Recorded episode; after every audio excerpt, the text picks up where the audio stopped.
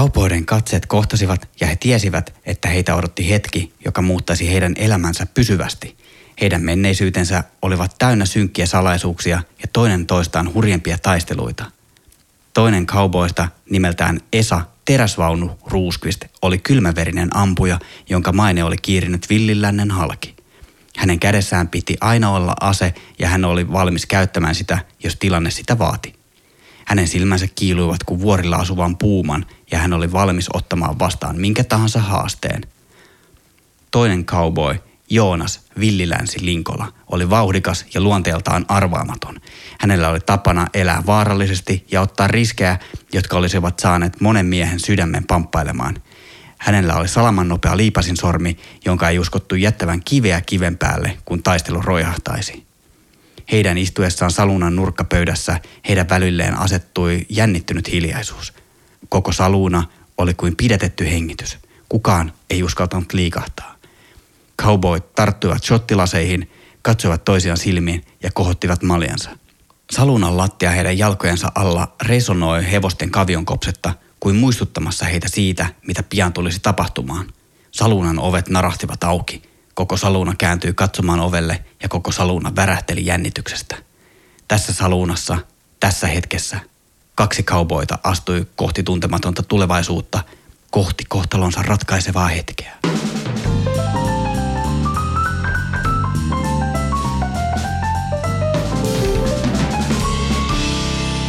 Wow. Tästä tuli mulle tämmönen lisänimi Villilänsi Linkola. Mä en tiedä kumpi on ensin, Villilänsi vai Linkola. No sä saat itse valita, mutta tota, itsehän otin vapauden käyttää teräsvaunu lempinimeä. Et se sopii tuon Villilännen teemaa erinomaisesti. Tota, tässä jaksossa totisesti puhutaan vähän shoteista ja meillä oli siellä Villissä lännessä 20 shottia katettu pöytään ja ne samaiset 20 shottia on nyt tulossa teidän korvanapeista pihalle teidän korviin, että olkaapa hyvä, lähdetään käymään läpi. Me puhuttiin jaksossa 87 ää, kuvakoista ja kuvakoista. Onko se sana? On se sana. Sovitaan niin ku, kuvakoosta ja polttoväleistä ja jaksossa 88 perspektiivissä. Nämä jaksot kannattaa ehdottomasti kuunnella. Tästä tulee pikkusen toistoa niihin, mutta liittyy aiheeseen vahvasti, joten kuunnelkaa myös ne jaksot. Joo, Shotti-jakso on saanut inspiraationsa elokuvista, joita on lähiaikoina tullut katseltua enemmän kuin vähemmän. Ja suuri osa näistä on tosiaan liikkuvan kuvan shottinimityksiä, mutta ne toimii ihan yhtä hyvin myös stillivalokuvauksessa. Ehkä ei ihan kaikki, mutta lähestulkoon kyllä. Tota, mun mielestä me ruvetaan vaan purkaa meidän pitkää listaa ja käsitellään näitä semmoisella asenteella, että mitä iloa mistäkin shotista, minkälaisessa tilanteessa on, kenen niitä pitäisi käyttää, ootko itse käyttänyt? Ja minkä haluat itse ottaa haltuun. Ää, paljon opittavaa ihan jokaiselle valokuvaajalle. Ja tulee myös termejä, joista ei ole ennen kuultu mitään – ja harmi, mutta iso osa termeistä myös on englannin kielestä peräisin, joten pidetään ne sitten silleen englanninkielisinäkin, ehkä annetaan lempinimet suomeksi, mutta kansainvälisillä markkinoilla niin nämä on hyvä hallita englannin kielellä. Kyllä. Altaanko käymään? Saat ensimmäisen vuoron. Tarinan kerronnassa kaikki alkaa shotista nimeltä Establishing Shot – ja tämä ei ota kantaa, että minkälainen polttoväli tai se kuva koko on. Tämä pitää olla siis tilanteeseen sopiva tämmöinen avauskuva. Jos kuvataan makroelokuvaa muurahaisista, niin ei ole välttämätöntä kuvata establishing shottia dronella jostain suurin piirtein sadasta metristä. Siinä ei, vält- siinä ei niinku palvella sitä tulevaa tarinaa, vaan valitaan establishing shot semmosena mukavana – helposti lähestyttävänä, vähän niin kuin tarinan introna.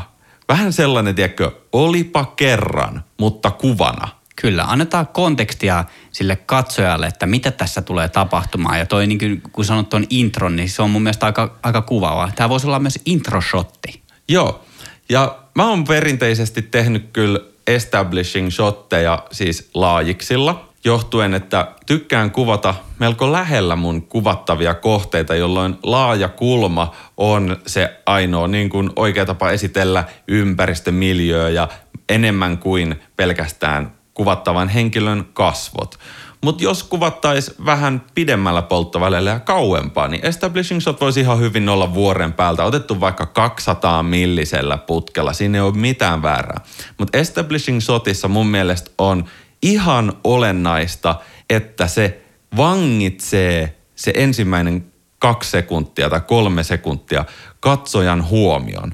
Koska monesti erityisesti sosiaalisessa mediassa se on se sun tärkein momentum. Se on se, tiedätkö, Kaksi niin, sekuntiakin on aika armollinen aika. On aika armollinen aika, mutta niinhän sitä hei muuten sanotaan, että kun mennään ensitreffeille, niin se ensivaikutelma, sen, se tehdään yhden kerran. Ja se on sun niinku, se on se the moment. Kultainen kädenpuristus on eri konsepti. Se annetaan silloin, kun joku potkastaa firmasta pihalle tai ottaa omaehtoisesti eron, mutta tämä on se niinku tervehdys, niin sanottu handshake internetmaailmassa. Tehdään tällainen protokollien välinen handshake. Hei, nyt tämä homma, nyt tämä tarina alkaa. Nyt meidän saluuna, mikähän tässä meidän saluuna kontekstissa nyt olisi establishing shot ja minkälaisella linssillä se kuvattaisi?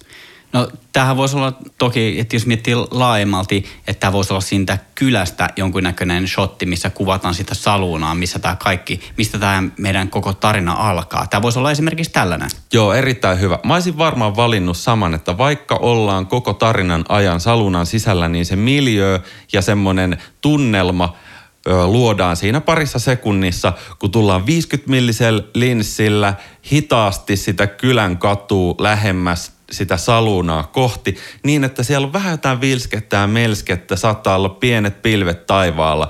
Näytetään, että mikä päivän aika, mikä vuoden aika. Tulee semmoinen ymmärrys siitä, että ahaa, tämä on 1800-luvulla, toi on keskellä päivää, tuolla on tyyntä, tuolla, niin kuin, siitä tulee se ymmärrys ja tarinaan on helpompi hypätä mukaan. Juuri näin. Ja sä sanoit avainsanan tuossa 1800-luku. Eli se tavallaan, mitä tässä tulee tapahtumaan, niin siinä kahdessa sekunnissa, mikä meillä on aikaa vakuuttaa se kuvan tai videon katsoja, on, on just se, että millä aikakaudella me ollaan ja missä me ollaan. Että, että jos maisema on vähän aavikkoinen, tausta saattaa olla vuorta, rakennukset on vanhan näköisiä, hei, aavikon kierriä pyörii siellä, niin totta kai me ollaan villissä lännessä ja missä muuallakaan me tässä podcastissa oltaisiin kuin villissä lännessä. Ja siinä totta kai kun näkyy ne heittoovet, eli tuttavallisimmen salunan ovet. Muuten tota, mä unohdin tuon termin aikaisemmin, tämän heittoovet. Heittoovet on se virallinen termi. Ja kun mä googlasin, mikä se termi on, mä googlasin salunan ovilla sitä. Niin mä löysin aika mielenkiintoisia Pinterest-bordeja tähän liittyen, että jengi on tehnyt aivan kreisin näköisiä niin kuin omaan kotiin tehnyt. Kyllä, kyllä. Wow. Siis aivan kipeän siistejä. Että to, toki jostain puilosta tai kooraudasta saa siitä tosi boringin näköisiä ovia myös, mutta toi on sellainen game, ehkä joskus, ehkä joskus mä teen oman salunan. Sitten kun mulla on vähän isompi kämppä, minä mä voin tehdä. Ei tätä kämppää isompaa edes löydy, Esa. Tonne mahtuu saluna ovet sun olohuoneesta suoraan terassille. Siihen sopii. Älä ei kysytä puolisoilta lupaa. No mutta ei, ei tällaisen loft-asuntoon saa mitään salunan ovia, kun ei täällä ole mitään oviaukkoja. Tämä on täällä iso halli, missä mä asun. No niin, takaisin asiaan. Tämä establishing shot nyt valokuvamaailmassa, siinä kuvasarjassa, ei se tarkoita sitä, että establishing shot pitäisi olla kuvasarjan ensimmäinen kuva. Se ei tarkoita myöskään elokuvamaailmassa sitä, että sen on pakko olla ensimmäinen. Monesti tehdään vähän jopa jälkijättöinen establishing shot, että sulla saattaa ensin tulla joku toiminnallinen kohtaus siihen. Tiedätkö, juostaan karkuu jotain, gangsteri juoksee sitä sheriffiä karkuu, juoksee karkuu, hiki valuu, kauheata ravaamista, hevoset ravaa, kaikki menee päin toisiaan, mulla jotenkin ajatus ei pysy perässä, kun mä juoksen itsekin nyt ajatuksissa niin luja. Ja sitten tulee vasta että missä se tapahtuu. Mm. Eli establishing shot nyt on vähän ehkä hassu määritelmä, että joo, se pitää olla se ensimmäinen, missä se aloitetaan se tarina, mutta jälkijättöisesti on ihan yhtä hyvin selittää, että no niin, me ollaan tämän näköisessä kylässä. Kyllä, ja on, on myös mahdollista tavallaan, kuten sanoit, niin rakentaa se sellainen niin tietynlainen kliimaksi sille establishing shotille. Eli esimerkiksi jos ollaan niin vaikka siellä sheriffin toimistolla – siellä on, sheriffi tekee paperitöitä, siinä voi olla jopa sellaista vähän close-upia, että, vähän, vähän hieroo otsaa jännittyneenä se sheriffi siinä pöydän ääressä, kirjailee sinne jotain asioita omaan vihkosensa, katsoo, että onko, onko pistooli ladattu siellä pöytälaatikossa ja näin päin pois. Ja sitten tavallaan mennään sieltä sheriffin toimistosta sinne tavallaan siihen laajempaan kokonaisuuteen. Ja sitten tulee niin kuin se meidän elokuvan introteksti siihen päälle. Joo, joo. Mikä tämä elokuvan nimi on? The 20 Shots. 20 Shots kuulostaa aika hyvältä. En, en, en olisi kyllä kovin pahoillanikaan, jos se olisi vaikka teräsvaunu ja villilänsi. mä, mä sanon 20 shots se on, through, se on through, the, through the whiskey barrel. Okei, okay, uh, vielä yksi nopea pointti siitä, että suurin osa meidän katsomista elokuvista – on toteutettu niin, että se establishing shot on joku ilmakuva. Se on ihan tosi tavallinen, niin kuin, että se tulee vaan näyttämään jossain kohdassa sitä tarinaa, että minkälainen miljö ja siitä on helppo huomata nämä muutkin asiat, että mikä aikakausi, mikä vuoden aika, mikä kellon aika ehkä, mikä sää ja niin poispäin. Kyllä, ja näitä näitä käytetään myös, niin kuin, ei puhuta ainoastaan introsta, mutta sanotaan, että on vaikka joku toimintaelokuva, yhdessä hetkessä ollaan jossain New Yorkissa, missä on joku CIAn toimisto ja sitten mennään tavallaan sinne kaupunkiin. Sitten seuraavassa hetkessä lähdetäänkin jonnekin lähi etsimään jotain pahiksia sieltä. Niin sitten totta kai sinne lennetään lentokoneella, kuvataan kun lentokone lentää jossain ja sitten kuvataan jotain aavikoita. Ja sitten onkin sellainen niin kuin mm. lä- lähi kaupunki seuraavaksi kuvissa. Joo, vähän tulee tuommoinen niin siirtymä kuvissa sekä tunnelmassa että tarinassa. No niin, hienoa. Toisena meidän shottilistalla on Extreme Long Shot. Suomalaista kuulia saattaa hieman hämätä. Tämä long shot, se ei ole niin pitkä, vaan se on siis super laaja kuva. Se ei, ei eli, ole... Eli se on pitkä poikittain. se, Smart. joo, hyvä. Se ei ole välttämättä superlaaja objektiivi. Se voi edelleen olla vaikka 50 millinen tai 100 millinen. Näillä ei ole mitään väliä, mutta – mitä siinä Extreme Long Shotissa sitten on tarkoitus näyttää erittäin paljon ympäristöä, mutta myös kiinnittää katsojan silmät johonkin paljon pienempään sen shotin sisällä. Ne saattaa esimerkiksi olla siellä meidän aavikolla juoksevia hevosia. Jos tu- tuommoisessa sanotaan – saluunan sisällä. Mä en tiedä, että saisiko siellä ehkä tehtyä. Voi olla, että pitäisi olla joku megalaaja linssi myös, mutta siis ehdottomasti pointtina ei ole näyttää ympäristöä, vaan jo joku cowboy-pari siellä pöydässä sen ympäristön sisällä, niin että se huomio menee jo sinne karaktereihin. Valokuvamaailmassa tämä on ehkä aika tyypillinen Instagram-maisemakuva, missä se henkilö seikkailee kliffillä, menee – Meloen joella. Hääkuvauksissakin oikeasti tähän tosi paljon, että on niin enemmän sitä miljöötä, näkyy jopa kirkkotausta ja sitten koko pariskunta on niin siinä menossa johonkin kauempana sitä kirkkoa. Me ei nähdä niiden kasvoja. Tämä ei ole niin tiukka. Me ei nähdä edes välttämättä, että minkälaiset, minkä merkkiset vaatteet niillä on päällä. Me nähdään, että niillä on ehkä vaatteet päällä, mutta ne on todennäköisesti tosi pieniä. Joo, juuri näin. Tota, tätä voisi periaatteessa käyttää myös establishing shottina, niin kyllä tätä ku- kuva koko ajan, jos puhutaan, niin kyllä sillä termillä tästä. Mutta sitten jos mennään asiassa eteenpäin, seuraavana listalla on long shot, joka alkaa sitten antaa jo vähän enemmän sitä osviittaa siitä, että missä tämä henkilö on ja kuka tämä henkilö on. Että et, et, et sanotaan, että se kuvattava henkilö, joka tässä kuvassa on, täyttää pystysuunnassa suunnilleen ehkä puolet tai kolmasosan siitä ruudusta. Joo, voi, voi täyttää toki niin kuin laaja kuva, eli nyt long shot, aika hyvin menee, mutta nämä long, jos se on long, niin sitten aina jengi tietää, että no niin, long on laaja, long on laaja. Yes, niin ehdottomasti se henkilö saa täyttää melkein koko kuvan, kunhan se ympäristö edelleen on todella isossa roolissa siinä. Että nyt mulla on tässä edessä tämmöinen referenssikuva, missä henkilö todennäköisesti istuu aavikolla tämmöisen kiven päällä ja se on niin kuin reippaasti alle puolet ton kuvan pystysuunnasta, pystysuunnasta, eli henkilö ei täytä pystysuunnassa edes puolia tästä, mutta nyt me nähdään jo, että mitä sillä on päällä. Me nähdään jo, että mihin suuntaan se katsoo, eli mihin suuntaan tämä henkilön huomio on kiinnitettynä, vähän niin kuin ohjaamassa, että mihin suuntaan kuvan katsojan huomio seuraavaksi kiinnittyy. Ja kuvateknisesti tämä on yhtä lailla mun mielestä semmoinen tosi tyypillinen Instagram-kuva, missä nyt nimenomaan näytetään, että hei, tämä on outdoor-meininki, sillä on untuva takki, se on ton cliffin päällä, se chigaa sieltä tonne ö, usvaiseen metsään ja virtaavaan jokeen. Joo, eli tämä voisi olla Joonas Villilänsi Linkola istumassa siellä aavikolla ennen kuin hän on menossa tapaamaan tätä teräsvaunua sinne salunaan. Laajassa kuvassa on mahdollista näyttää se henkilö semmoisessa mittakaavassa, että sen ja ympäristön välillä on jo joku vuorovaikutus. Just riippuen esimerkiksi, että liikkuuko se, istuuko se – ja mitä se henkilö ylipäänsä on siinä tekemässä. Onko se esimerkiksi valokuvaamassa? Näitähän näkee tosi paljon, että valokuvaaja kuvataan valokuvaamassa, niin ne, ne voi olla just tosiaan tämmöisiä, että tiedetään suurin piirtein henkilön agenda.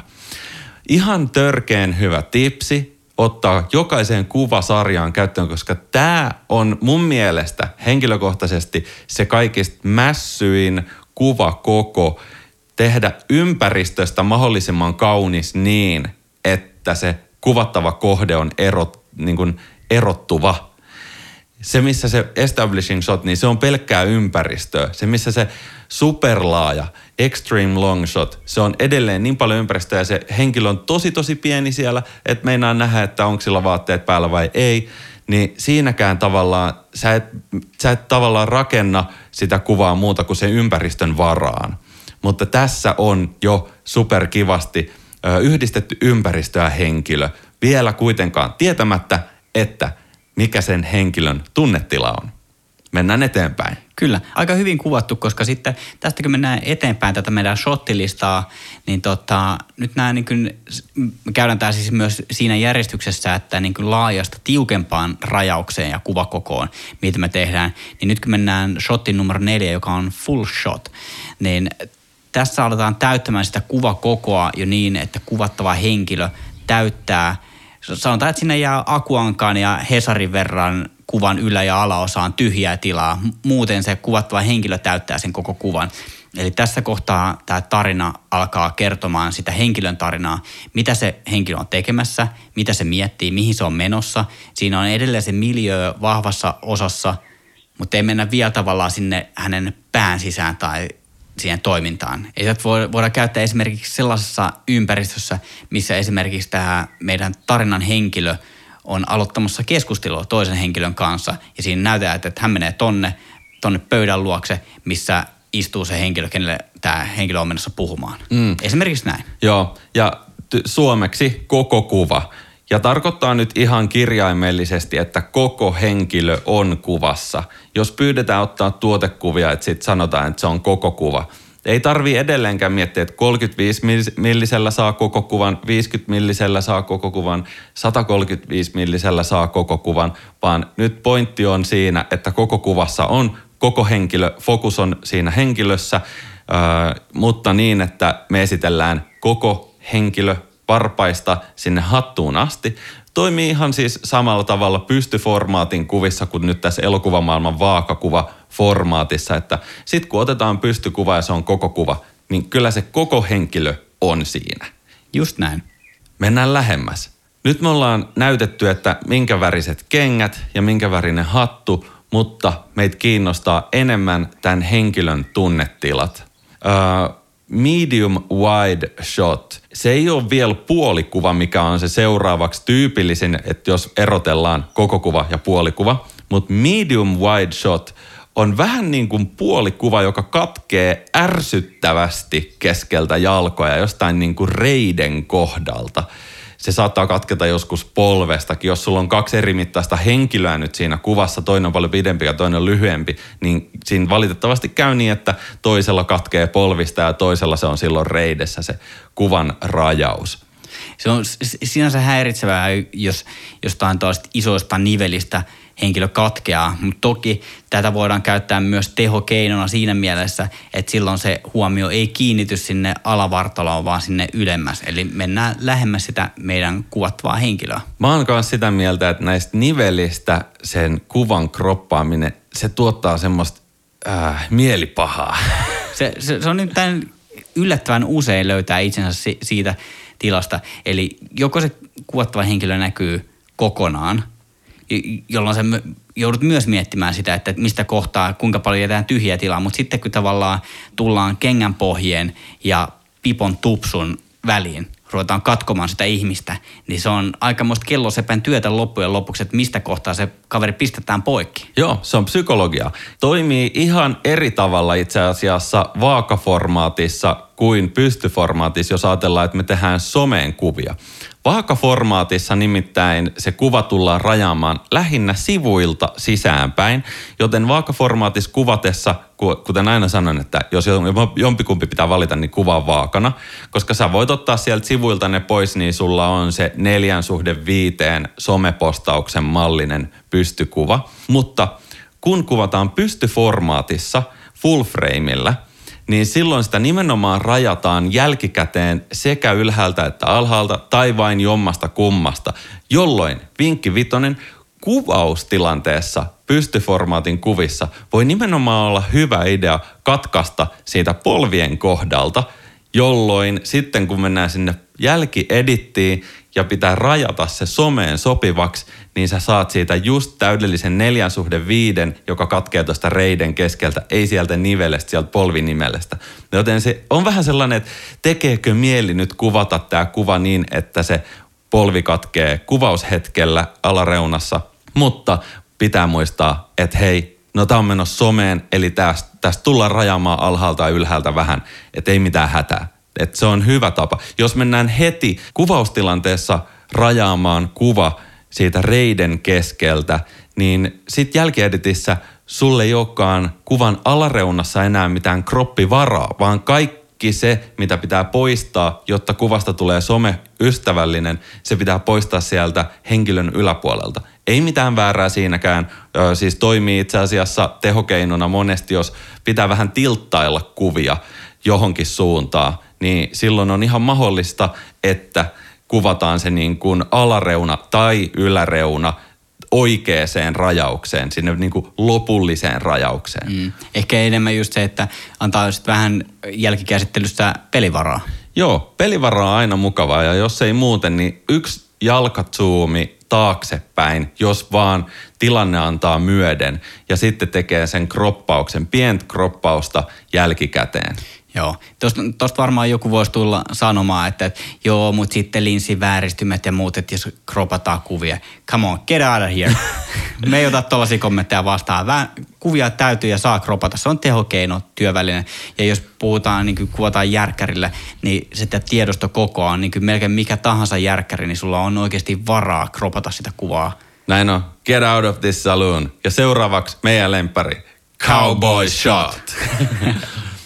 Okei, okay. Cowboy Shotti on siis puolikuva, mutta vähän laajennettuna. Ja nyt on helpompaa hahmottaa se niin, että kaikki laittaa silmät kiinni ja miettii viimeisimmän cowboy-elokuvan jonkun kohtauksen, missä se henkilö, se itse roisto tai cowboy on esitetty niin, että se kuva on rajattu suunnilleen siitä vyötärön kohdalta, mutta ei niin, että vyö katoaa jo kuvasta, vaan on tarkoitus, että se vyö ja ne pistoolit näkyy.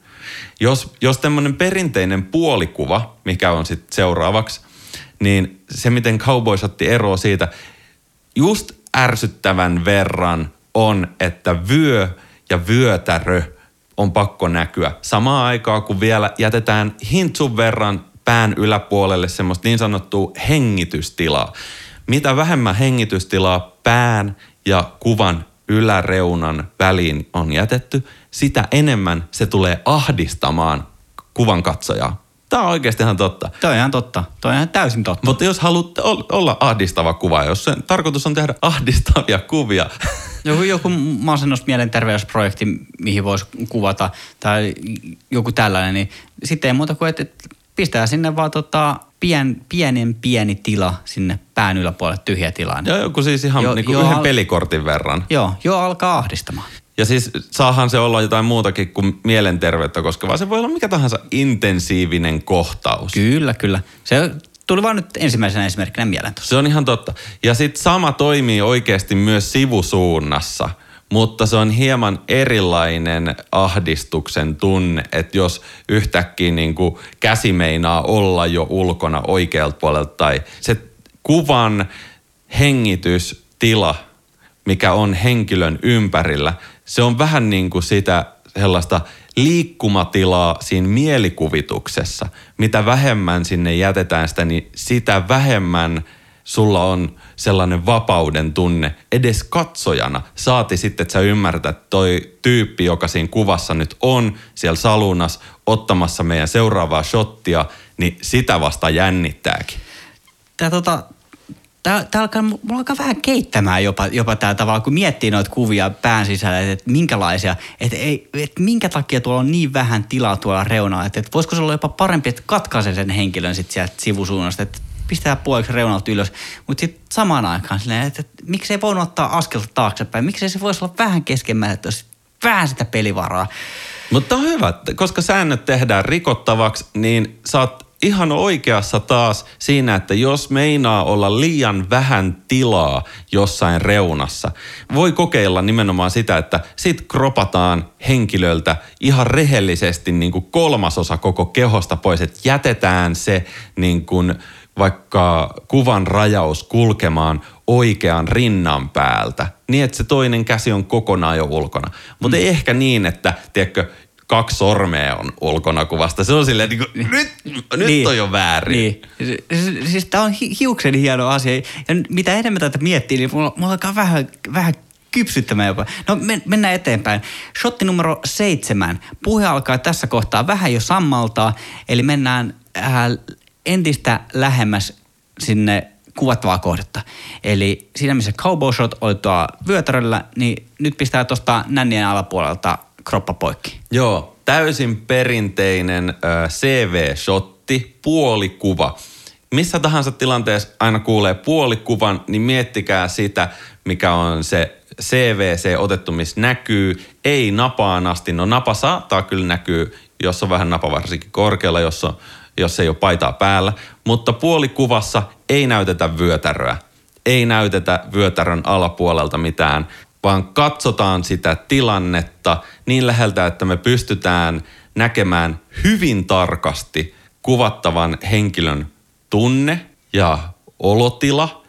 Voi olla, että kädet ei mahdu kuvaan. Kädet kertoo monesti itse asiassa olotilasta ja tunteesta, mutta nyt erityisesti niin kuin yläselän ryhti kertoo siitä olotilasta, katseen suunta, leuan suunta. Ja tässä kohtaa ohjaajana, jos kuvaatte stillikuvia kenestä tahansa, on ne sitten pipokuvia katalogeihin tai vastaavaa, niin nyt on tarkkaa hommaa, koska silloin just se leuan suunta, katseen suunta, mihin suuntaan silmät menee suhteessa nenään, onko ne kulkemassa poispäin kuvasta, onko pää kallellaan, onko se silleen rentona, jännittääkö se ihan symmetrisen suorana pystyssä. Nämä kaikki asiat merkitsee erittäin paljon puolikuvassa. Kyllä, ja mit, mitä lähemmäs mennään, niin sitä enemmän nimenomaan se mallin ohjaaminen korostuu ja se, mitä siellä kasvoilla tapahtuu. Ja just nuo kaikki, mitä, mitä äsken mainitsit, niin ne tulee entistä suurempaan rooliin.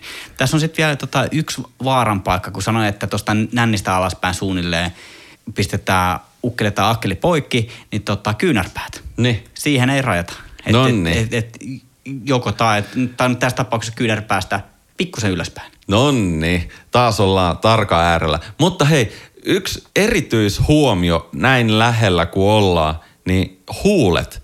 Onko leuat jännittyneenä ja missä asennossa huulet on monilla ihmisillä, kuten esimerkiksi allekirjoittaneena, jos mä pidän mun suuta rennosti, niin mun huulet ei ole yhdessä. Sitten on siis uskomattoman suuri osa koko maailman populaatiosta, jolla huulet on yhdessä silloin, kun suu on rennosti kiinni.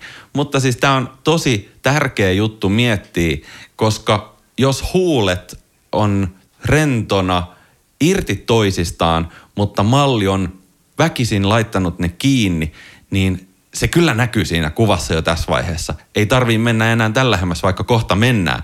Mutta huulten pieni rako voi olla ärsyttävä, normaali rako, mikä voi olla sellainen, niin kuin, no en mä tiedä, tää oli ihan huonosti sanottu. Eri ihmisillä on erilaiset raot huulien välissä. Kyllä, mutta pakotetut asiat, ne alkaa näkymään kasvoilla tässä kohtaa. Joo, myös ihan silmäkulmista lähtien, että jos niin kuin jännittää, niin se kyllä paistaa läpi. Kyllä, ja se on sellainen helppo, nopea vinkki, jos sä huomaat siinä kuvaustilanteessa, että kuvattava henkilö on jotenkin jännittynyt tai vaikea tai näyttää tavallaan, että tulee sellainen ii, vähän, vähän sellainen tekastu hymy, niin sanot sille mallille, että pyörittele olkapäitä vähän aikaa, hengitä sisään, ravistele sun raajoja ja sitten jatketaan kuvauksia. Joo, tai voi tehdä niillä... Tavallaan resetointi. Just näin. Ja huulien resetointi on se, mikä kuuluu, kun puhalletaan siitä ilmaa läpi ja pöristellään niitä, että ne tavallaan pääsee oikeasti rennoiksi.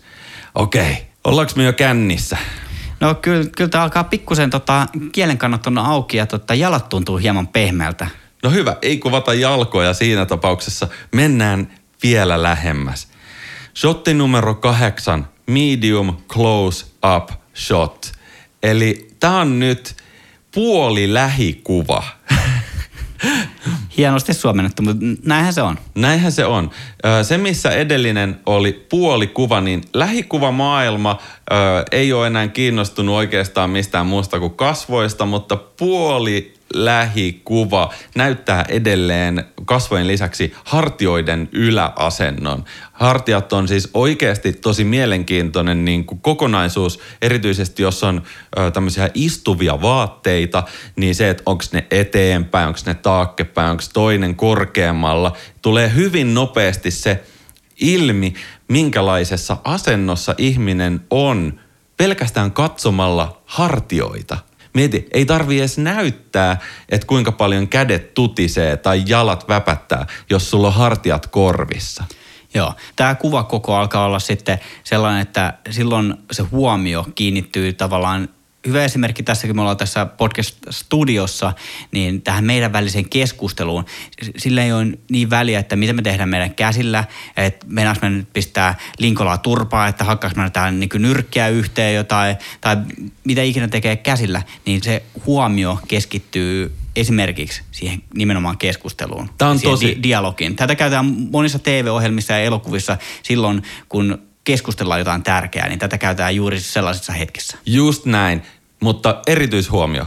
Siis nyt keskustelevat henkilöt on verrattain lähellä toisiaan. Ihan niin kuin tässä meidän podcast-studiossa meidän välillä on vähän reilu metri, niin tähän se sopisi erinomaisesti. Mutta puhutaan sitten vaikka siellä äh, Villislännessä, että jos se keskustelu tapahtuisi jonkun rakennuksen katolta ja toinen henkilö olisi keskellä sitä pääkujaa siellä kylässä, niin silloin ehdottomasti ne keskustelu, semmoiset repliikkishotit, ne saattaisi olla jopa laajempia. Vähän tällainen gladiaattorihenkinen niin kuin muistelma tulee siitä mieleen, että kun ne on siellä areenalle, alkaa tappelemaan, niin kato kun ne huutelee toisilleen tosi kauas, niin siinä näytetään myös se kaukaisuus, tuodaan ilmi sillä että joo, ihminen käy keskustelua, mutta on aika paljon laajempi kuva. Mitä lähempänä kuva on henkilöä, joka puhuu, niin jotenkin psykologisesti tuntuu siltä, että myös se puheen vastaanottaja sen tarinan sisällä, senkin pitäisi olla aika lähellä. Kyllä, juuri näin. Hy- hyvä lisäys tuohon, että, että poikkeus vahvistaa säännön. Shotti numero yhdeksän.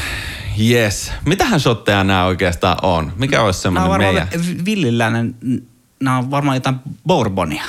Okei. Okay. Joo. Ah, alkaa Bourbon. Pik, pik, pikkusen bro, bro, bro, alkaa, alkaa vähän heittää jo päässä tässä kohtaa. Close up, lähikuva. Se, missä puoli lähikuvassa näkyy vielä ne hartiat, niin lähikuvassa ollaan todella intiimisti kiinni kasvoissa niin, että koko kasvot ei välttämättä enää näy kuvassa.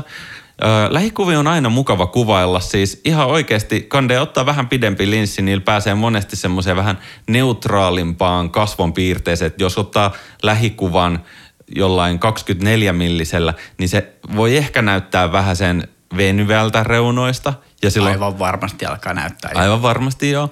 Mutta siis joku sanotaan 50, 85, 135, niin sitten se on tosi mukavaa ottaa ihan kenestä tahansa. Voit ottaa vaikka koirasta lähikuva. Semmoinen, niin kuin, että otsa saa katketa ja leukakin saa katketa. Se, että se on ihan oikeasti kuva-ala täyttyy silmät, nenä, suu ja korva näkyy vähän, koska meidän kuvattava malli on hieman vinossa keskustelemassa siihen pöydän toiselle puolelle. Kyllä, näitä voi, voi käyttää esimerkiksi, jos on joku tuollainen, jos mennään leffamaailmaan, niin voi olla esimerkiksi kertoa niin sen kuvattavan henkilön tunnetilassa. Jos ollaan stillipuolella, tätä voidaan käyttää esimerkiksi tota, vaikka jossain beauty-kuvissa, että joku meikki tai korvakorumainos, tällaiset toimii erinomaisesti. Joo. No se on siis Joonas tota, äh, shotti numero ky- 10. Extreme close-up, eli super, super extra lähikuva. Tota, Tämä voi, tää voi tota, olla myös, tota, Kimmo käytti aikaisemmin termiä, kun kerroin, että mä pidin todella paljon jokerielokuvasta. Tämä viimeisin ei enää mikään uusi, mutta viimeisin kuitenkin, missä kuvattiin niin aika pitkällä polttovälillä ja mentiin todella lähellä sitä kuvattavaa henkilöä, eli tätä jokeria, että, että niin nenänkarvat näkyy, niin tämä on nenänkarva-shotti. Oho. Eli ollaan niin lähellä, että jos kuvataan sieraimista sisään, niin nenänkarvat näkyy aivan varmasti. Aika lailla tehoste shotista menee tämä superlähikuva. Monesti voi olla kiva ottaa sinne kuvasarjaan, kuvapalettiin mukaan myös elokuvan kerronnassa. Annetaan vähän sellainen inhimillisyys ja semmoinen ihmisen haavoittuvaisuus ja haavoittuneisuus tulee siitä läpi hyvin. Mukavia oikeasti tämmöisiä tehostekuvia. Ja erittäin kivahan näitä on kuvata, jos on nätti valo, niin siis näistähän näkee silmät, niiden värit, niiden muodot. Se on niin kuin menee makrotasolle, että ei välttämättä ihan koko kuvaa täytä yksi silmä, vaan enemmänkin niin, että molemmat silmät. Jos taisi vaakaformaatti, niin molemmat silmät. Mutta jos taisi pystyformaatti, niin tota, mitä mä sanoisin? Kyllä siinä saattaisi näkyy ihan huuli, nenä ja silmät. Voisi vähän testailla, että miten se eroaa. Kyllä. Ehkä itse käyttäisin tätä kuvasuhdetta kuitenkin vaakakuvassa enemmän. Mutta tota, mielenkiintoinen harjoitus. Silmät kertoo yllättävän paljon siitä sun tunnetilasta, mikä sulla on. Että otko se surullinen, vihanen, iloinen. Niin tota, tehkää sellainen harjoitus.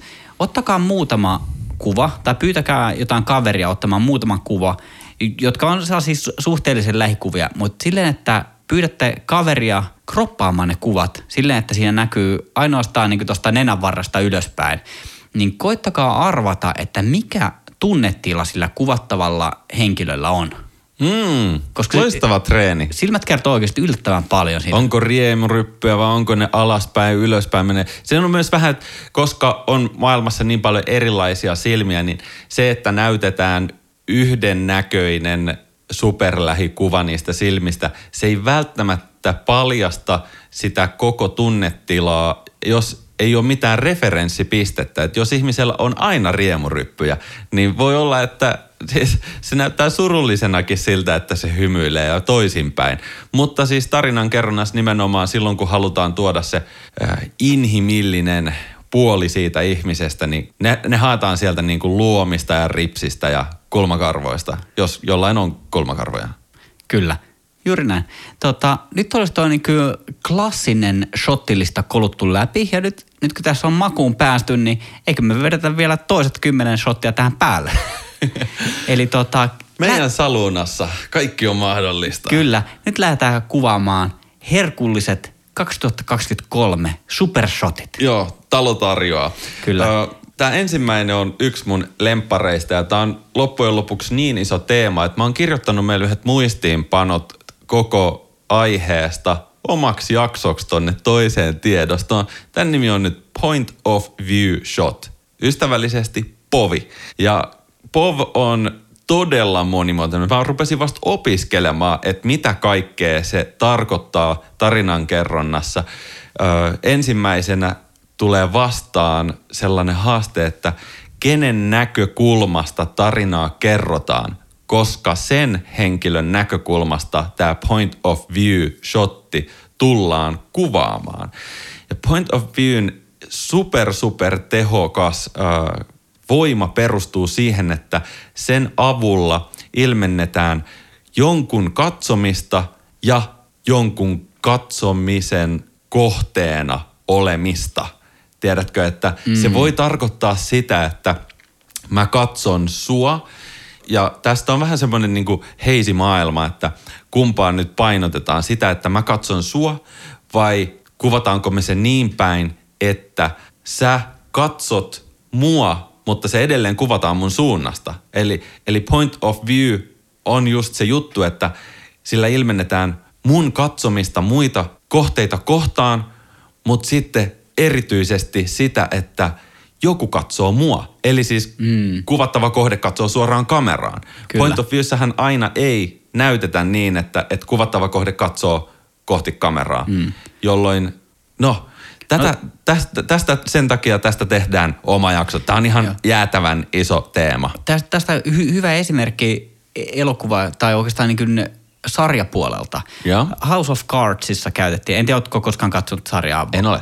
Taitaa olla yksi ensimmäisiä niitä Netflixin omia alkuperäissarjoja, mitä oli, jossa Kevin Spacey oli siinä, en enää muista, oli, joo, ei, ei ollut alu, sarjan alussa presidentti, spoiler alert, mutta jossain kohtaa hänestä tulee Yhdysvaltojen presidentti, niin tota, si, siinä käytettiin sellaista tehokeinoa, että kun oli joku kohtaus, joka tavallaan päättyi, sitten se Kevin Spacey katsoo kameraan päin suoraan, ihan niin kuin sä olisit siinä otossa mukana. Mm. Hän kääntyy katsomaan kameraan päin ja kertoo sen, että vittu mitä pellejä nämä muut poliitikot on täällä. Että tää pitäisi niin jonkun pistää asiat oikeasti ojennukseen ja se olen minä. No niin, ja sitten sit, sit, se, sit, sit se jatkuu. Mutta mun mielestä erittäin nerokas keino käyttää tuota point of viewtä niin kuin elokuvamaailmassa tai sarjamaailmassa tässä tapauksessa. Just näin. See what they see, feel what they feel, sanotaan tällainen quoteina. Ja se on vasta alkua. Point of view on joka tapauksessa monesti äh, tälle Instagram-maailmassa tehty jollain, tiedätkö laajiksella, missä näytetään se kuvaava henkilö niin, että raajat näkyy ja jotain se kaataa itse kahvia itselleen kuppiin.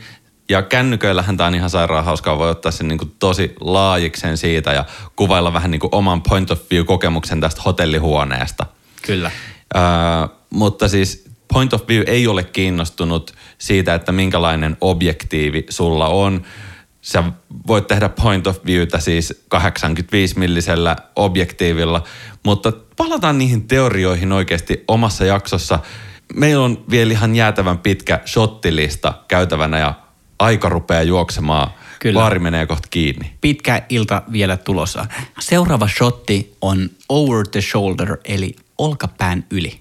E, eli tätä voidaan käyttää dialogikohdassa, missä keskustellaan. Eli kuvataan sen keskustelevan toisen osapuolen. Käytetään sitä niin kuin fronttibokehina. Kuvataan olkapään yli, eli sommitellaan se kuva. Joo, ja yhdistetään tämä näihin meidän klassisiin shottikokoihin, niin tämä on ehdottomasti jotain puolikuvaa tai jopa lähikuvaa. Koska jos kuvattaisiin superlaajaa, niin on tosi vaikea hahmottaa enää sitä – edessä olevan ihmisen olkapäätä siitä koko ympäristöstä.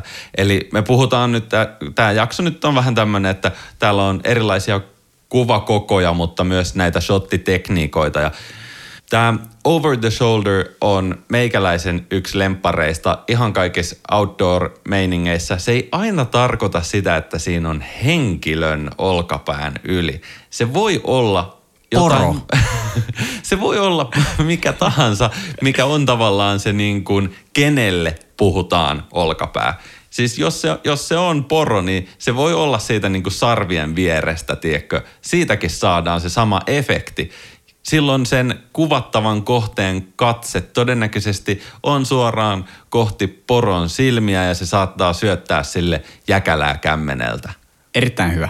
Olkapään yli kuvaamisessa tullaan eka kertaa tämän jakson osalta käsittelee syväterävyyttä. Öö, edellisistä oikeasti mitään näistä kuvakoot, ne ei ole kiinnostunut välttämättä syväterävyydestä. Sä voit tehdä ihan minkä tahansa extreme close-upin tai mega laajan. Ihan ei ole mitään establishing shotti. Mikään niistä ei vielä kauheasti määrittele, että minkälainen syväterävyys siinä olisi.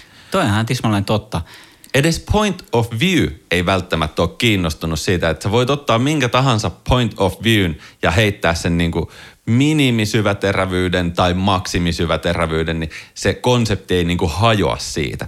Saattaa olla, että kuvasta tulee tosi sekainen, jos sä oot metsässä kuvaamassa ja kaikki on aivan skarppia. Mutta hei, olkapään yli. Olisi nyt nimenomaan olennaista saada se, minkä mainitsit, bokehi eteen, jotta se olkapää ei varsinaisesti vie huomiota, vaan se tukee sitä huomion keskipistettä, joka tulee siihen olkapään yli. Ja yhtä lailla se huomion keskipiste, joka on sitten keskusteleva ihminen tai vaikka poro, jos tämä menee toisinpäin, niin sitten sen tausta ei taaskaan ole, no nyt ollaan jo luonnollisista syistä semmoisessa tilanteessa, että se taustakaan ei ole kovin tarkka, koska me käytetään pientä syväterävyysaluetta, ehkä pelkästään niin kuin sen e, etuolkapään, etualan takia. Mm. Tämä on tota erittäin hieno tehokeino ja kuvakoko myös senkin puolesta, että tällä saa todella merkittävän impaktin sille kuvalle, mutta tämä ei vaadi sellaista suuren valovoiman omaavaa linssiä. Eli sehän on ihan, ihan tismalleen kiinni siitä, että miten lähellä se sun olkapää on, minkä läpi sä kuvaat. Että et sulla ei tarvi olla 1.2 linssi, että sä saat sen olkapään pehmoseksi. Joo, tämä on ihan totta. Siis syväterävyysalueeseen vaikuttaa enemmän polttovälin pituus kuin sen linssin valovoima, eli F-luku. Voit kuvata helposti fronttibokehi vaikka F8, jos sulla on tota, 135 millinen putki ja sä asettelet sen komposition niin, että etuala on se, se mitä se on. No niin. No niin. Öö, mä saan tuottaa baarin puolelta ilmoituksen, että valomerkki tulee pian, niin mennäpä eteenpäin. Tota, shotti numero 13. Tota, Esa Teräspaunu Ruskvist. Mä omistan tämän baari. Ei meillä ole mikään kiire oikeasti. I just bought the airline. Hei, hollantilainen kulma tai kallistus. Tämä on nyt sitten kolmijalkaväen kirosana, mutta tämä on oikeasti. Mä oon vasta nyt tajunnut, että tämähän on ihan nerokas juttu. No niin, mitä se on? Tarkoittaa, että kuva on vinossa ihan kroonisesti. Aivan, ei nyt välttämättä tarvi olla pystyyn vinossa, mutta sen verran kallistettu sivuun – joten jolloin se kehys, mitä kuvataan, se ei ole suorassa. Oli siinä ihminen, oli siinä auto tai oli siinä tota, rakennus. Tällä on mahdollista luoda vähän semmoisia twistejä. Ja elokuvamaailmassahan luodaan enemmän vielä twistejä. Nyt on kaikille tuttu jo somesta myös kaikki FPV-drone-materiaalit, missä todellakin mennään hollantilaiselta kulmalta niin kuin puolelta toiselle. Että se, missä niin kuin horisontti heiluu vasemmalta toiselle, niin se luo vauhdin ja actionin tuntua kaikki tässä hollantilaisen kulman säännöistä on toistettavissa stillivalokuvissa. Voidaan antaa niin sanotusti kuvalle kääntösuunta, joku semmoinen niin kuin liikeradan vaikutelma. Esimerkiksi sillä, että vasen reuna on alempana kuin oikea, eli siis ollaan tiltattu kameraa selvästi myötäpäivä, niin se kuvan katsoja, sille tulee vähän sellainen, että nyt ollaan kääntymässä sinne my, niin kuin oikealle päin. Mm, ja, ja monesti näkee automainoksissa, että ollaan kallistuttu johonkin suuntaan, sillä luodaan psykologisesti vähän niin kuin vauhtia siihen tilanteeseen ja sitä kääntöä sinne kuvan sisään. Vaikka meillä ei olekaan liikkuva kuva kyseessä.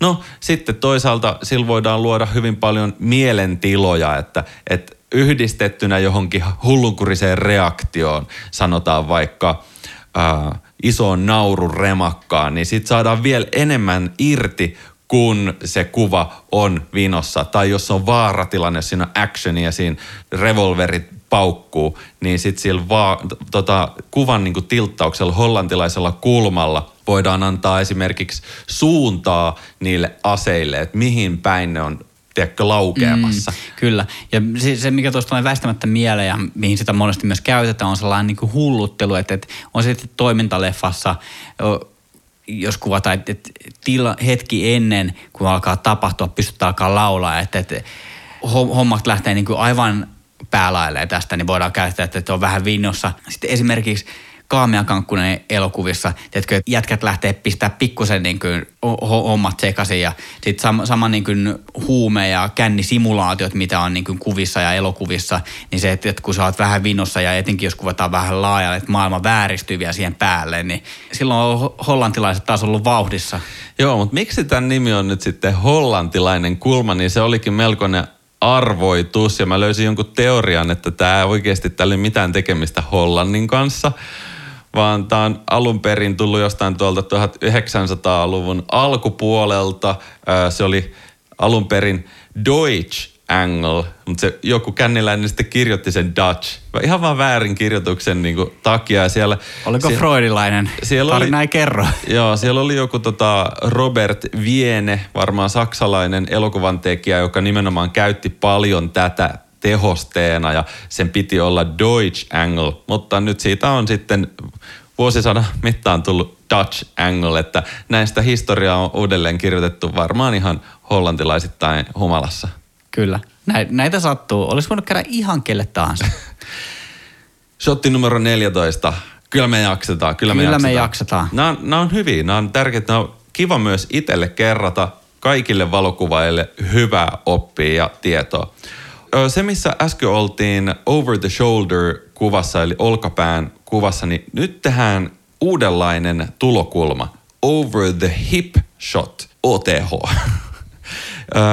over the hip eli lonkan yli, niin ehdottomasti on tehokeino kuvaamaan valta-asemaa tai jotain sellaista niin kuin vallan epätasapainoa. Siinä on siis tarkoituksena näyttää, että toinen ihminen istuu ja toinen on paljon korkeammalla ja kuvataan niin kuin, no siinä on etualalla joko lonkka tai jalat ja sitten se niin kuin kuvattava kohde, mitä todennäköisimmin se keskustelee leuka ylöspäin sinne seisovan henkilön kasvoja kohtaan. Joo, tämä on vähän sama, mitä me ollaan aikaisemmin puhuttu siitä, että kuvataanko henkilöä ylhäältä vai alhaalta, niin tämä on vähän sama, mutta tämä on eri kulmalla.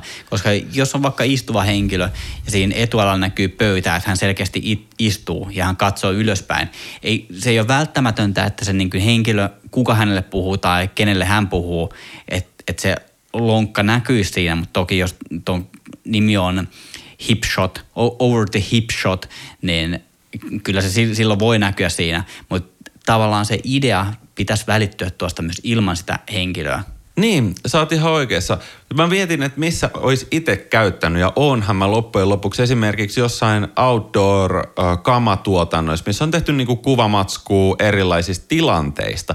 Ja tilannekuvissa on nyt tosi olennaista just, että – kuvan sisällä olisi joku tapahtuma tai tarina, mitä halutaan ilmentää. Et siinä ei vaan pönötetä, ellei se ole se tapahtuma tai tarina, mutta esimerkiksi henkilö, joka on nostamassa kuksalla joesta vettä ja se on kato kyyristynyt sinne ää, joen varten ja se mm-hmm. fiilistelee. Se, se ei tule sieltä heti ylös, vaan se maistaa sitä vettä siitä, että tämähän on hyvää ja sitten se tavallaan nauraa siihen joen pientareella olevalle kaverille, että hei hei, että täällä on ihan loistavaa vettä että niin tavallaan tämmöiset erilaiset tilanteet voi vaatia nimenomaan tämmöistä over the hip shottia tai, tai mitä tahansa muuta tehostekuvaa, jotta ne saadaan tallennettua. Olisi mm. vähän vaikea tehdä tuommoinen setappi ja sitten väkisin kuvata se vaikka superlaajana niin, että haluttaisiin kuitenkin saada se... Ää, juojan ilme siihen niin kuin mukaan. Tai jos se olisikin ollut over the shoulder, niin se on kamerateknisesti aika vaikea, että mun olisi pitänyt nostaa ihan super korkealle jo mun oma kamera ja tilttaa se sieltä olkapään yli kohti kohdetta, jolloin perspektiivikin voisi vähän kärsiä ja sitten ei tulisi taustaa enää niin paljon. Kyllä. Tuossa kyseisessä skenaariossa olisi niin merkittävä ero tulisi myös siihen, että jos et sä kuvaa over the shoulderia, vaan kuvaat niin ihan muuten vaan niin suorilta jaloilta, että kuvaat sitä kuvattavaa kuksahenkilöä alaspäin, mm. että hän on siellä alhaalla juomassa sitä vettä, mutta se il, yleisilme siinä kuvassa ja se tunnelma muuttuu radikaalisti, kun sä menet itse kyykkyyn ja kuvaat siltä tavallaan samalta tasolta sitä.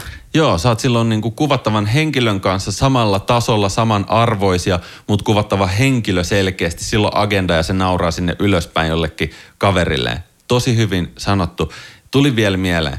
Me ollaan tehty jopa jakso erilaisista etualoista – niin luonnossa, urbaanisympäristtössä, missä tahansa, jos on tilanteita, että olisi tarkoitus kuvata ää, kyykyssä olevaa henkilöä tasa-arvoisesti, niin jos sitä etualaa ei löydy, pyydä siihen kuka tahansa olemaan tämä hip.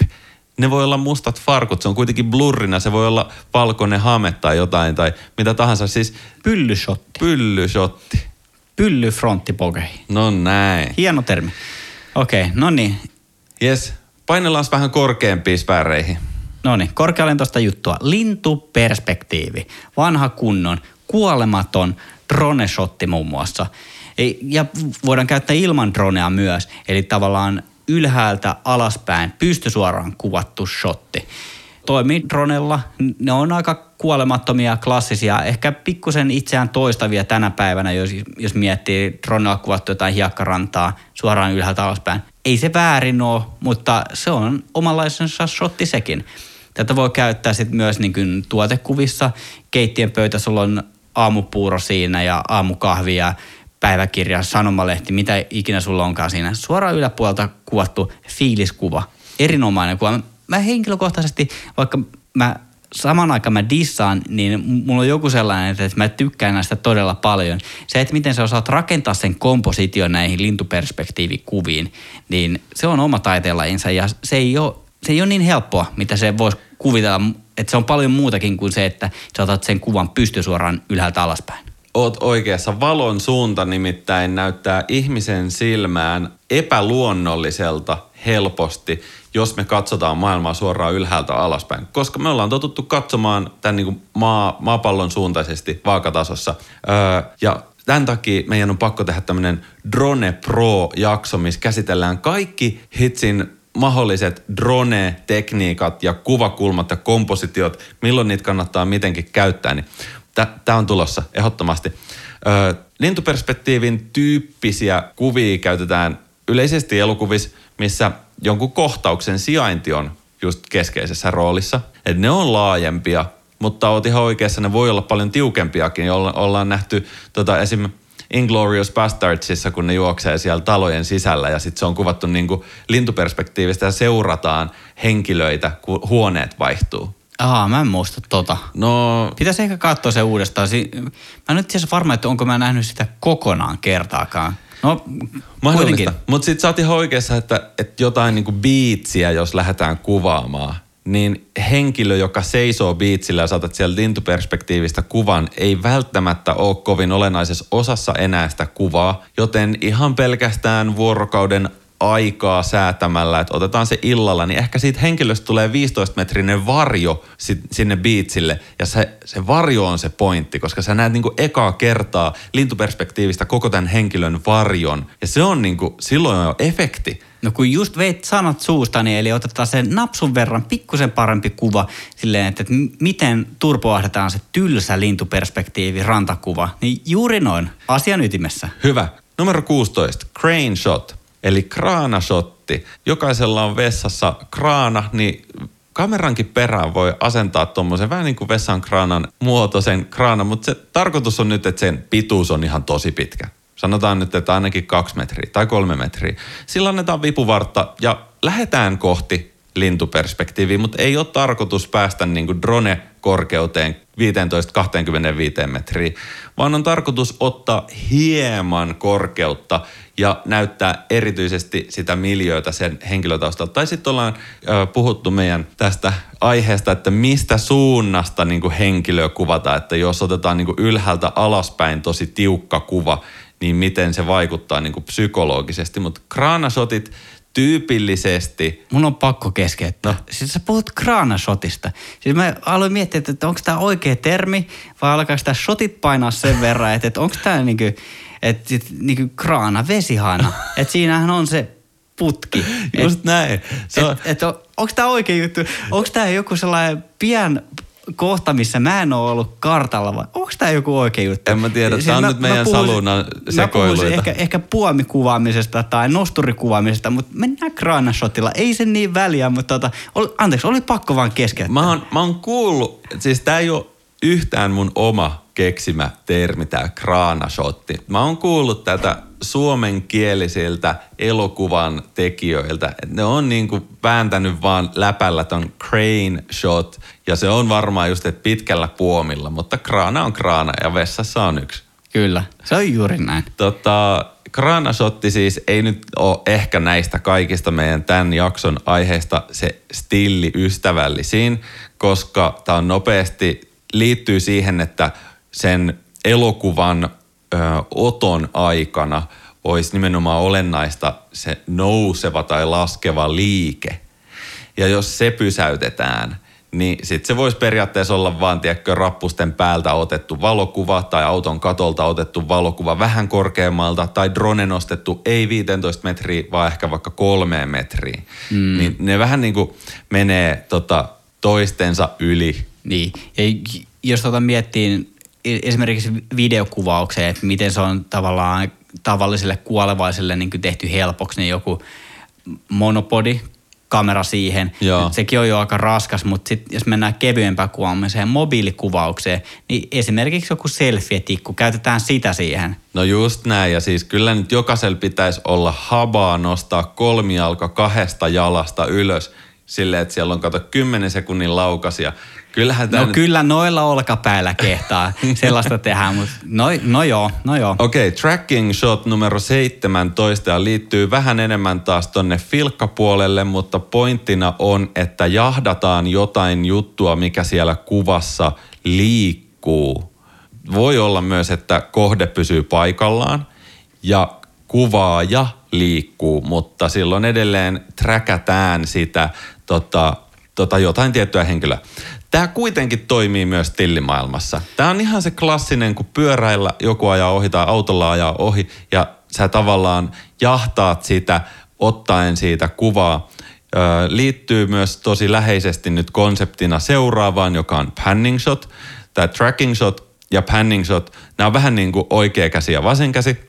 Tracking shotissa ei oteta kantaa, että millä tavalla liike tapahtuu. Voi olla pyörimisliikettä, sä voit tehdä sellainen hollantilaista kulmaa vaikka, sä voit nostaa kameraa, laskea kameraa.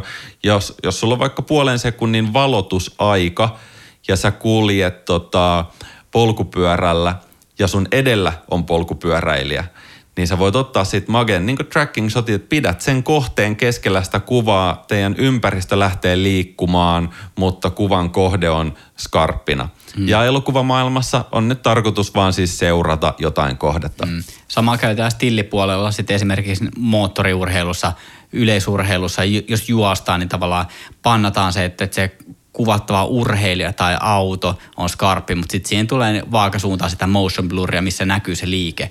Ja tota, tostahan tota, yksi elokuva on kuvattu kokonaan. Kuuluu ehdottomasti viime vuosien suosikkielokuviin, eli Taistelun lähdit 1917, missä koko elokuva on kuvattu käytännössä sillä tracking shotilla. Niin, Just näin. Se, siinä ei kovin montaa leikkausta siinä leffassa ollut.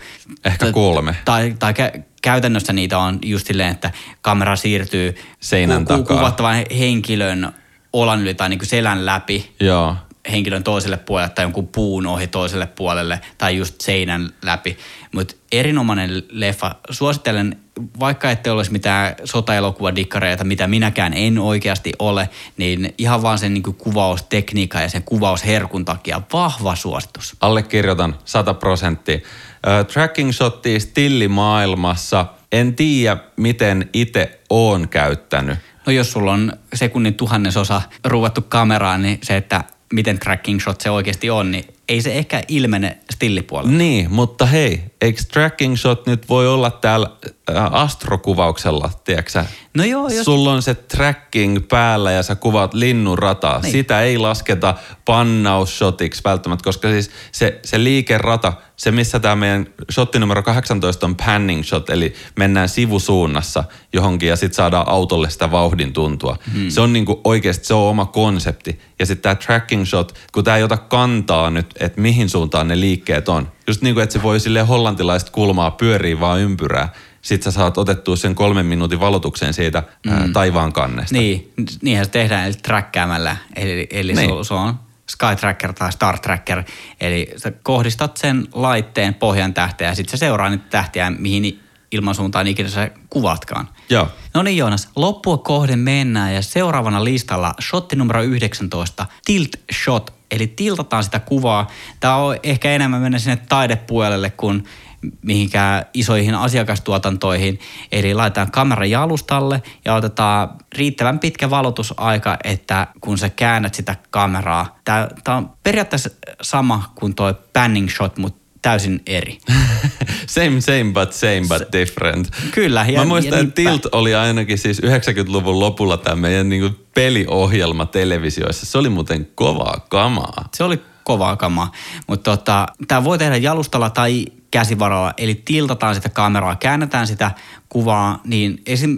tällainen perinteinen tilttishotti on metsässä, kuvataan puita, viedään kamera kasvojen tasolta ja käännetään kameraa ylöspäin. Esimerkiksi 45 astetta ja sä valotat sitä kuvaa käytännössä koko sen liikeradan ajan, mm. jolloin siitä niin kuin tiltistä ne puut liikkuu pystysuuntaan, niistä tulee epäteräviä, mutta ne on yhtenäisiä ja muuttuu kivan blurriksi. Tämä on ihan superhyvä idea. Taidekuvia. Minkälaisella polttovälillä voi tehdä tuommoisen puushotin? No, Nehän ei kauheasti saa vääristyä sieltä reunoilta, että varmaan joku niinku 50 eteenpäin rupeaa olemaan hyvä. jos antaa kol, kolmen vitoset, kasi vitosen, sitten jos siitä pidemmäksi mennään, niin sitten sulla pitää olla, no miksei sekin, että, että se on sitten siitä jalkat zoomista taas kiinni. No niin, Miten, miten kauas niistä puista haluaa mennä? yes. Ja viimeinen, mutta kaikista herkullisin shotti on nimeltään Zoom Shot. Ää, toimii niin elokuvamaailmassa kuin stillimaailmassa tarkoituksena, että ehditään ottaa liikettä siihen kuvaan mukaan ja se liike perustuu joko jalkazoomiin tai käsizoomiin objektiivista vaikka puolen sekunnin valotuksella. Jos joku kohde on kauempana kamerasta ja sä annat siihen pienen zoomi-efektin, niin siellä keskellä, erityisesti kuvan keskellä olevat asiat, sanotaan vaikka, että se on aurinko tai sanotaan, että se on 50 metrin päässä oleva auto. Sä voit ottaa pienen zoomin ja sulle tulee niin kuin kuvan reunoille enemmän liikettä näkyville. Toimii siis parhaiten superlaajoilla ää, linsseillä, koska silloin se zoomaamisen määrän, niin kuin zoomaamisen tarve vähenee, että pienikin liike venyttää niitä reunoja ni- niin paljon. Ja hyvin tämmöinen Wes Andersonimainen ö, tyyli elokuvissa. Ensin on kaukana tämä kuva ja sitten zoomataan tosi lähelle. Joko siinä on käytetty tota, ihan putkit zoomia, sitä on voitu tehostaa digitaalisella zoomilla postissa, eli ei tuolla normaalissa postissa, vaan jälkieditissä. Ja tälleen saadaan pieni tehoste mukaan tarinaan. Joo, tota käytetään videopuolella myös etenkin, eli zoomataan sillä linssillä ja jalalla. Eli tavallaan se kuvattava kohde säilyy saman kokoisena siinä kuvalla, mutta sitten se maailma tavallaan vääristyy siinä. Tätä kutsutaan Dolly Zoom nimiseksi efektiksi. Joissain musiikkivideoissa ainakin on nähnyt. Ja toimii aika silleen flipauttavasti. Kyllä. Hei Kuoma, hei Cowboy Kuoma, hei. Herää sieltä, sä oot pöydän alle tippunut. Hei. Kävi näin, että Mitä?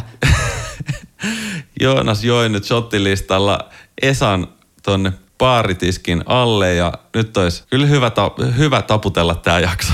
Joo, 20 shottia. Ei ihan joka päivä tule hörpättyä, mutta tässä se teille. Olkaa hyvät. Teräsvaunu ja villilänsi kuittaa. Ciao.